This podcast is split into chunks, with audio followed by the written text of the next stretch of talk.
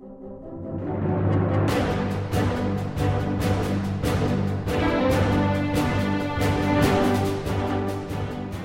to the Verse by Verse podcast, a ministry of the Friendship Congregational Bible Church. I'm Richard Church, the teacher on Verse by Verse, and I'm glad you've joined with us today as we study together God's infallible Word, verse by verse.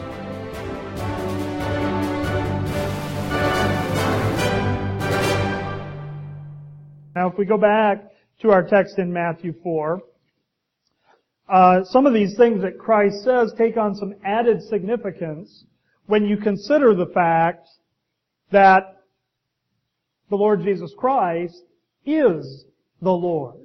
Now, you know, he, he can quote these verses in the sense that he as the Son uh, should not tempt God the Father. But what do you have going on here? Here you have Satan himself speaking to the Lord incarnated in human flesh, tempting him. And so it's, it's not just a, it's not just a, uh, you know, Christ, Christ talking about what he should do, but it's a rebuke of the devil. Because here's the devil tempting the Lord God in the person of the Lord Jesus Christ. And uh, he he quotes that scripture. Now the last the last point where Satan is going to tempt him is in verse eight, where it says, "Again the devil taketh him up into an exceeding high mountain and showeth him all the kingdoms of the world and the glory of them."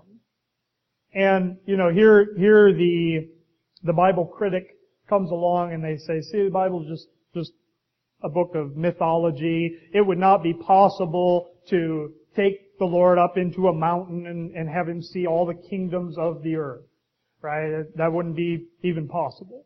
Um, of course, you know, they make some assumptions in that criticism. One thing is it doesn't tell you what mountain he takes him up into here.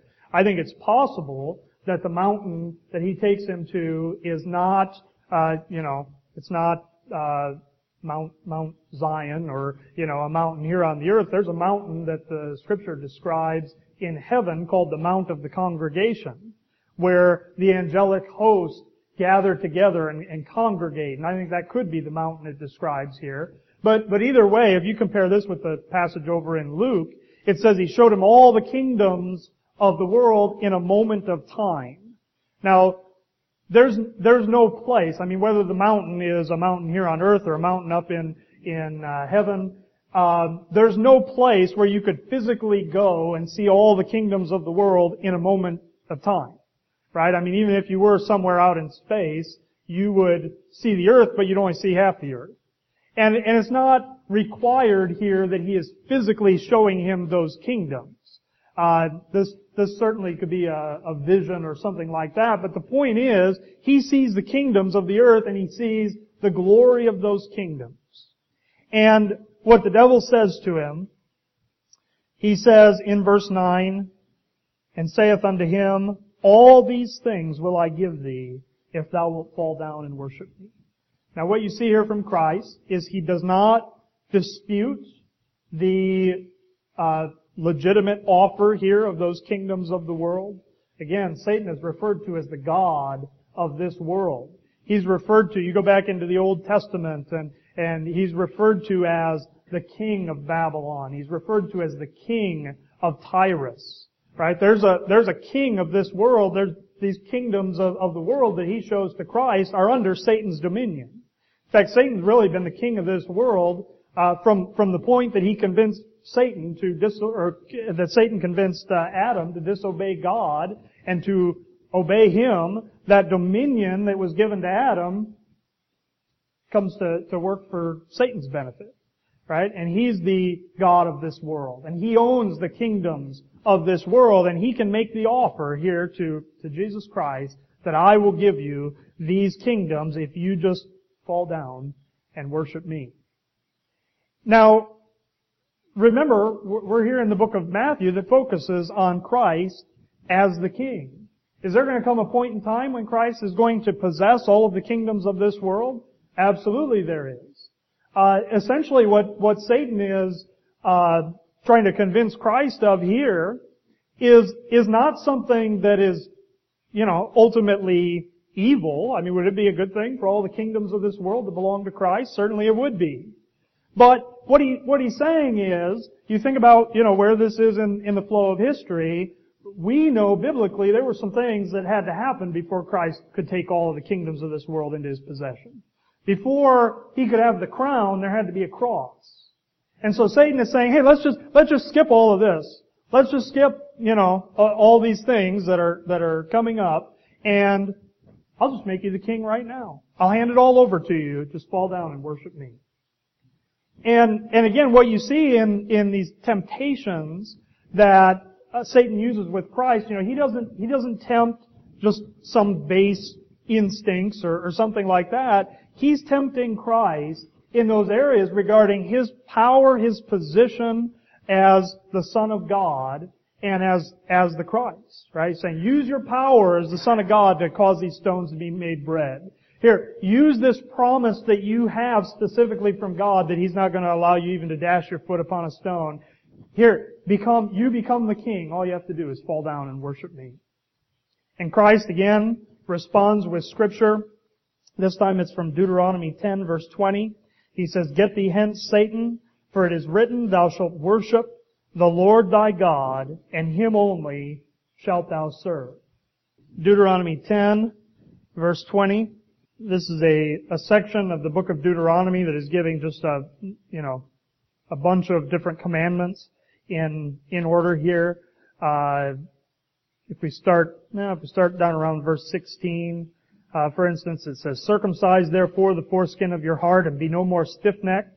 For the Lord your God is God of gods and Lord of lords, a great God, a mighty and a terrible, which regardeth not persons nor taketh reward. He doth execute the judgment of the fatherless and widow, and loveth the stranger, in giving him food and raiment. Love ye therefore the stranger, for ye were strangers in the land of Egypt. Thou shalt fear the Lord thy God, him shalt thou serve, and to him shalt thou cleave, and swear by his name. He is thy praise, and he is thy God, that hath done for thee these great and terrible things, which thine eyes have seen. And you see there's a, there's a position that belongs legitimately only to the Lord God. He is, uh, you know, the Lord God is, is before all things. He's the, He's the creator of the very devil that here is tempting Christ. And Christ, as, as the Lord God, as the creator, again, it, it says that by Christ, all things consist. He is before all things. And so here's the very creator of the devil himself and, and the devil's saying, you bow down and worship me. And you know, that's, that's the lie that you see out throughout the Bible, is that the, the created thing tries to make itself God rather than worshiping and serving the Creator.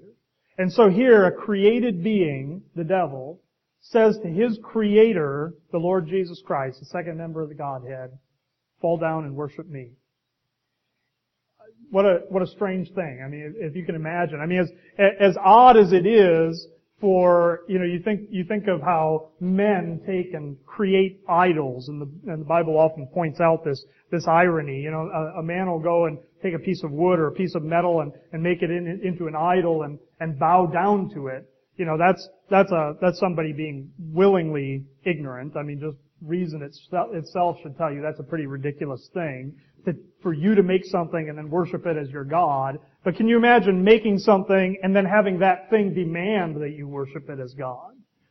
That's what's happening here. And, and so, again, we see kind of that, that double meaning in the scripture that Christ quotes that he, certainly the only one he's going to worship is God the Father, but not only that, the devil should be worshiping him. The devil should be falling down and worshiping Christ, who is the Lord his God. And yet here he is calling on him to, to worship him. Um, there's there's some interesting things about these points in which the devil tempts Christ. Uh, go over to go over to 1 John chapter two. There's a passage here in John's first epistle that gives you a a good picture of man's makeup as well as the, the corruption of mankind. First John 1 John chapter 2. If we start in verse 15, it says, Love not the world, neither the things that are in the world. If any man love the world, the love of the Father is not in him. For all that is in the world, the lust of the flesh, and the lust of the eyes, and the pride of life, is not of the Father, but is of the world. And the world passeth away, and the lust thereof, but he that doeth the will of God abideth forever. And see how verse 16 describes the lust of the flesh, the lust of the eyes, and the pride of life. You know, man has a, a spirit, a soul, and a body. There's three parts of us. And there's a, a correlation between those different types of, of lust there and temptation there. Lust of the eyes, lust, lust of the flesh, the pride of life, and those three parts of man. And, and in fact, um, you know, if you, if you go, just keep those three things in mind. Go back to Genesis chapter 3. Lust of the flesh, lust of the eyes, and the pride of life. You know, there's some, some important comparisons to be made here between Satan in Genesis 3 tempting Eve to take of the tree of the knowledge of good and evil and the temptation of Christ in, in, uh, Matthew chapter 4. And in Genesis 3, we don't need to read the whole account of, of the devil uh, tempting Eve, but I want you to notice verse 6. Notice what it says. When the woman saw that the tree was good for food, there's the lust of the flesh, and that it was pleasant to the eyes, lust of the eyes, and a tree to, to be desired to make one wise, there's the pride of life. She took of the fruit thereof and did eat and gave also unto her husband with her, and he did eat. And you know, there in Genesis 3, um, Satan's ultimate goal was not to get Eve to eat of the tree of the knowledge of good and evil, it was to get Adam to eat of the tree of the knowledge of good and evil. He knew that the way to do that was to get Eve to do it. And, and he, he, uh, tempts her there, uh, in very similar ways to the way he tempts Christ. He, he quotes scripture to her and does that kind of thing. But you see, you, you kind of see her thought process there in verse 6. It records her thought process and, and she thinks it's good for food. It's a, it's, it looks good to the eyes and it'll make me wise. And she makes that, that decision. Uh, you know, these, these, uh, temptations of Christ here that we're looking at in Matthew 4, in, in Luke's account, they're in a different order. In Luke's account, they're in an order that really matches this order that we see here in Genesis 3 and in 1 John 2, uh, because the, the, the last two are, are switched around. You think about Satan trying to get Christ to make the stones bread, lust of the flesh. He, in Luke, the next temptation is he takes him and he shows him the kingdoms of the world and, and the glory of them. He shows those things to him, lust of the eyes. And then he tries to, tries to get him to test the Lord and to see that he really is this special person that the Lord is going to protect. Right? That pride of life. Now Matthew switches the last two around. If you go back to, to Matthew 4, so they don't match that order directly. Remember, Luke is presenting Christ as man, and so it's fitting that it would fit that same order that you see with, with uh, Eve there in the Garden of Eden and, and that description of the world and, and man in 1 John chapter 2.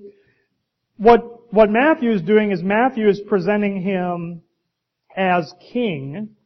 And so Matthew puts that temptation regarding the kingdom last. He puts that as, as the last one.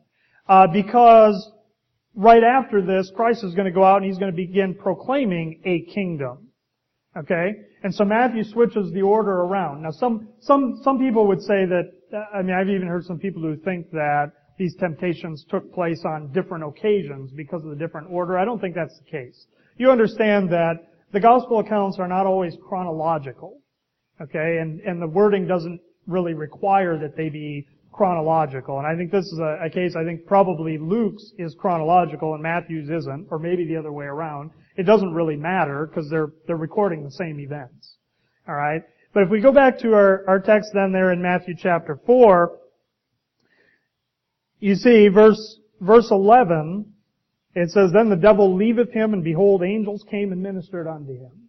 Now, those three areas where the devil tempts the Lord Jesus Christ, those are any kind of temptation you're going to experience is going to come in one of those three areas as well.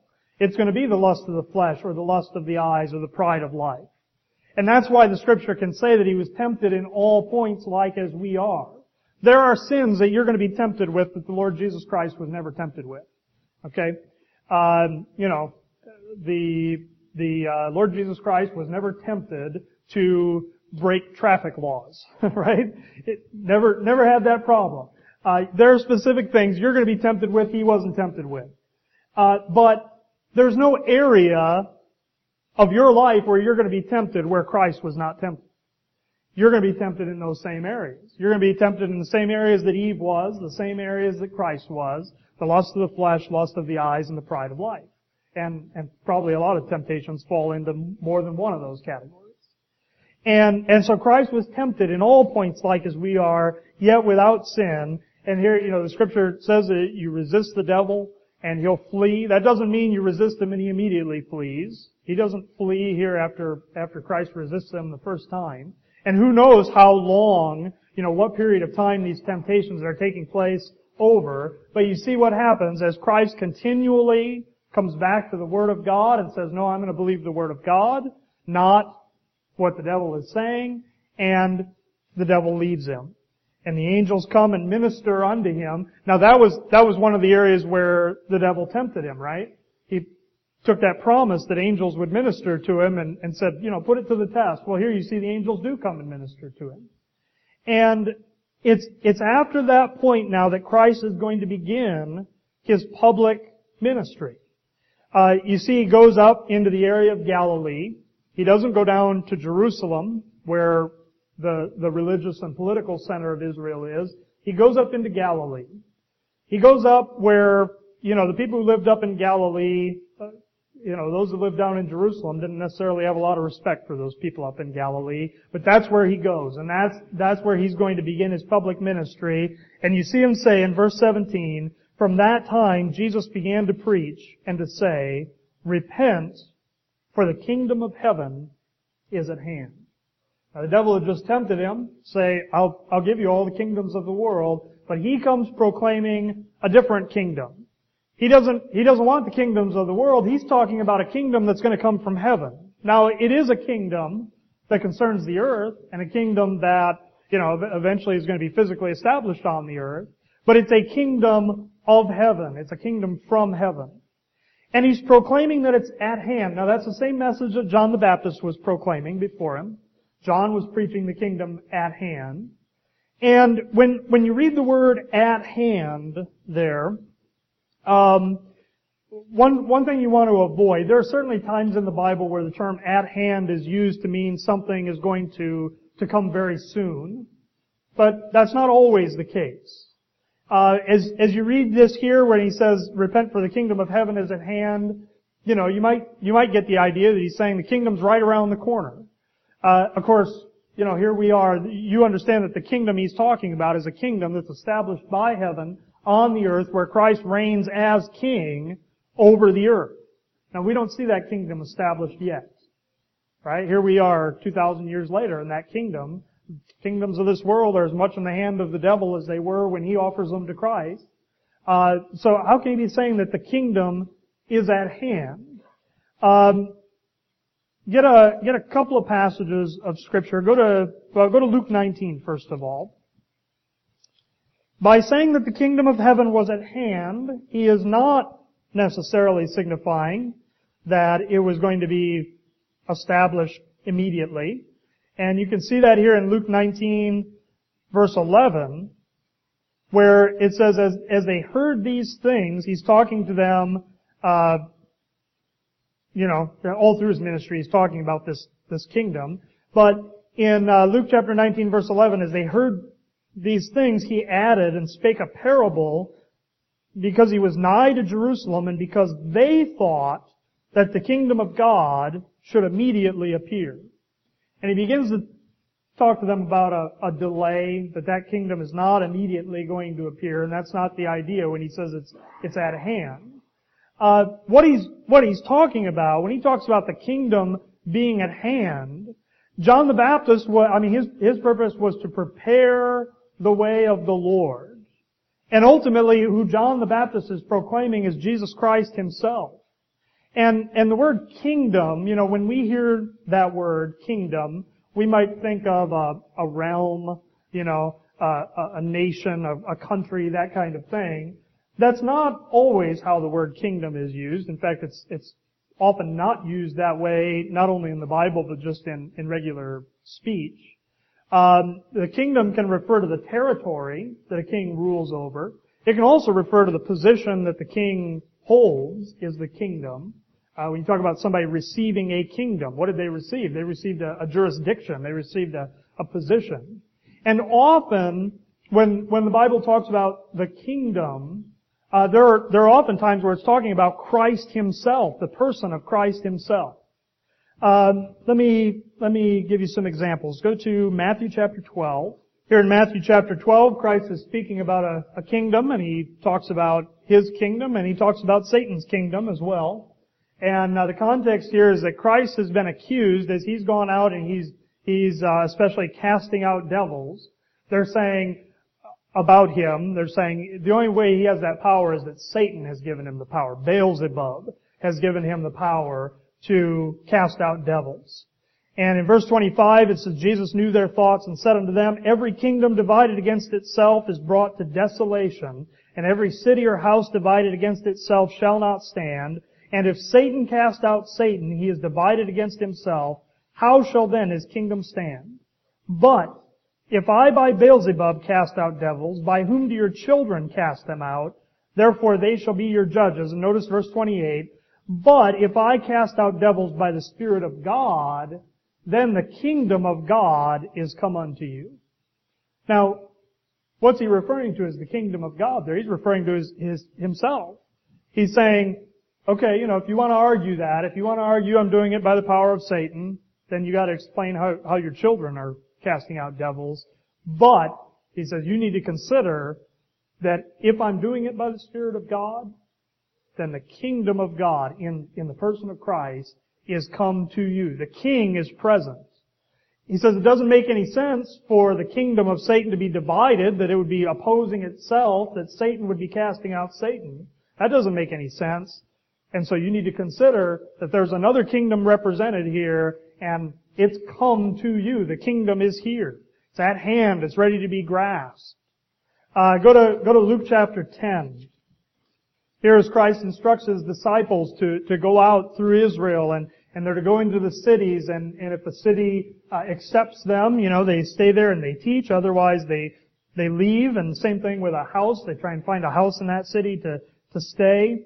And he says in, in verse 10, into whatsoever city ye enter, and they receive you not, go your ways out into the streets of the same, and say, Even the very dust of your city which cleaveth on us, we do wipe off against you, notwithstanding, be ye sure of this, that the kingdom of God is come nigh unto you.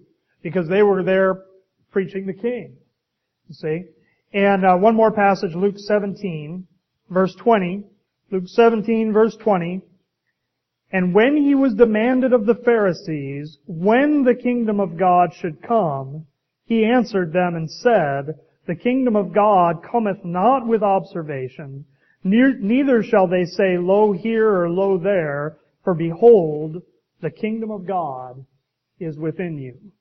Now, there's a verse that, that, uh, you know, some of the, some of the, uh, theological liberals love because they say, see, the kingdom of God is in you. You just need to look in yourself and the kingdom of God is within you. What's Christ doing here speaking to a bunch of unbelieving Pharisees and saying the kingdom of God is within you? What's he, what's he talking about? Again, he's talking about himself, and he's not indicating that, that himself is in them, like we say Christ is in us. Here he is among this group of Pharisees, and they're saying, okay, tell us, when, when's the kingdom going to come? He's been talking about the kingdom. Tell us when the kingdom is going to come. And he says, it's not, it doesn't come with observation. He says the kingdom is, with he doesn't say it will be within you, he says it is within you. And he's talking about himself there as he stands right in the midst of that group of Pharisees. And he's saying, the kingdom is here. Right? The kingdom's within you. The kingdom is, is right here in your midst, right now. And he's talking about himself. Now, the word kingdom isn't always used in that way. Um, and, and certainly Christ talked about the, the kingdom that will be established on the earth, but he can say that the kingdom of heaven is at hand, even knowing that it wasn't going to immediately appear because the king is present. Alright? And that is the, the content of what Christ was preaching there and what John the Baptist was preaching before him. That is the gospel of the kingdom. You, you, know, sometimes we make the distinction between the gospel of grace and the gospel of the kingdom. And certainly we know that the gospel of grace is that the Lord Jesus Christ paid the complete and total price for all of our sins on the cross of Calvary, that He was buried, that He rose again, and through faith in Him we have eternal life. It's a free gift. There's the gospel of the grace of God. But even, even among people who rightly divide, you ask somebody what the gospel of the kingdom is, I think the most common answer you hear is you'll hear, you'll hear people say, well that's that Jesus was the Messiah. That's not really true. In fact, Christ tells his disciples over and over again, don't tell anybody I'm the Messiah. He doesn't say to go and tell, tell them that he's the king or, or the Christ or the Messiah. The message of the gospel of the kingdom is the kingdom is at hand. That's good news when you're looking for a kingdom and somebody says the kingdom's at hand. That's the good news of the kingdom. Now, the idea there was that they would hear that message and then they would observe what Christ was doing and they would observe the works that He did and they would come to a personal conclusion that He is the Christ. But that's not what the disciples were out there proclaiming. They weren't saying, believe that Jesus is the Christ. Uh, I mean, even, even as late as Matthew chapter 16, He says, don't, don't tell anybody I'm Jesus Christ. Don't tell, don't tell them I'm the Messiah. Uh, but the idea was they would say the kingdom is at hand, and you know the people who were looking for that kingdom, they would they would be interested in that, and the idea is that they would observe the works that Christ was doing, all these things, uh, you know, healing the the lame and the and uh, the deaf and the dumb, and casting out devils, and all these things that were associated with the kingdom, and they would come to a personal conviction, a personal conclusion that he is the Messiah. I mean, that's where he wanted them to wind up. But that wasn't the public message they were proclaiming. It was the kingdom of heaven is at hand. And, um, and again, you see that it starts with starts with John the Baptist. That's what Christ is is preaching. Uh, now later on, when you get farther into the book of Matthew, Christ begins to, as as Israel continues to reject him, he begins to make it clear that the you know, the kingdom as far as it being established on earth, that certainly was not going to happen immediately. There was going to be a delay. He was going to go away and then receive a kingdom and, and come back and that kind of thing. When you get later into the, the uh, Gospels, you don't see them saying the kingdom is at hand. I mean, there's a short period of time at the beginning of Christ's ministry where they're preaching that, and, and there comes a point where the people who are going to believe that have believed it, and the people who are going to reject it have rejected it. And then at the end of his ministry, he spends a lot more time taking his disciples aside privately, saying, you know, there's going to be a delay, and yes, these things are going to happen. Here's the signs uh, of of my coming. And of course, they don't, they still don't understand that at that point. But uh, here you see the beginning of that public ministry of the Lord Jesus Christ. In Matthew chapter four ends with him calling some of the disciples. He, he takes these fishermen and he says, Come and uh, I'll make you fishers of men. And he calls James and John and, and uh, Peter there. And they begin to, to go out and to preach, and these multitudes of people begin coming out to Christ to hear what he has to say.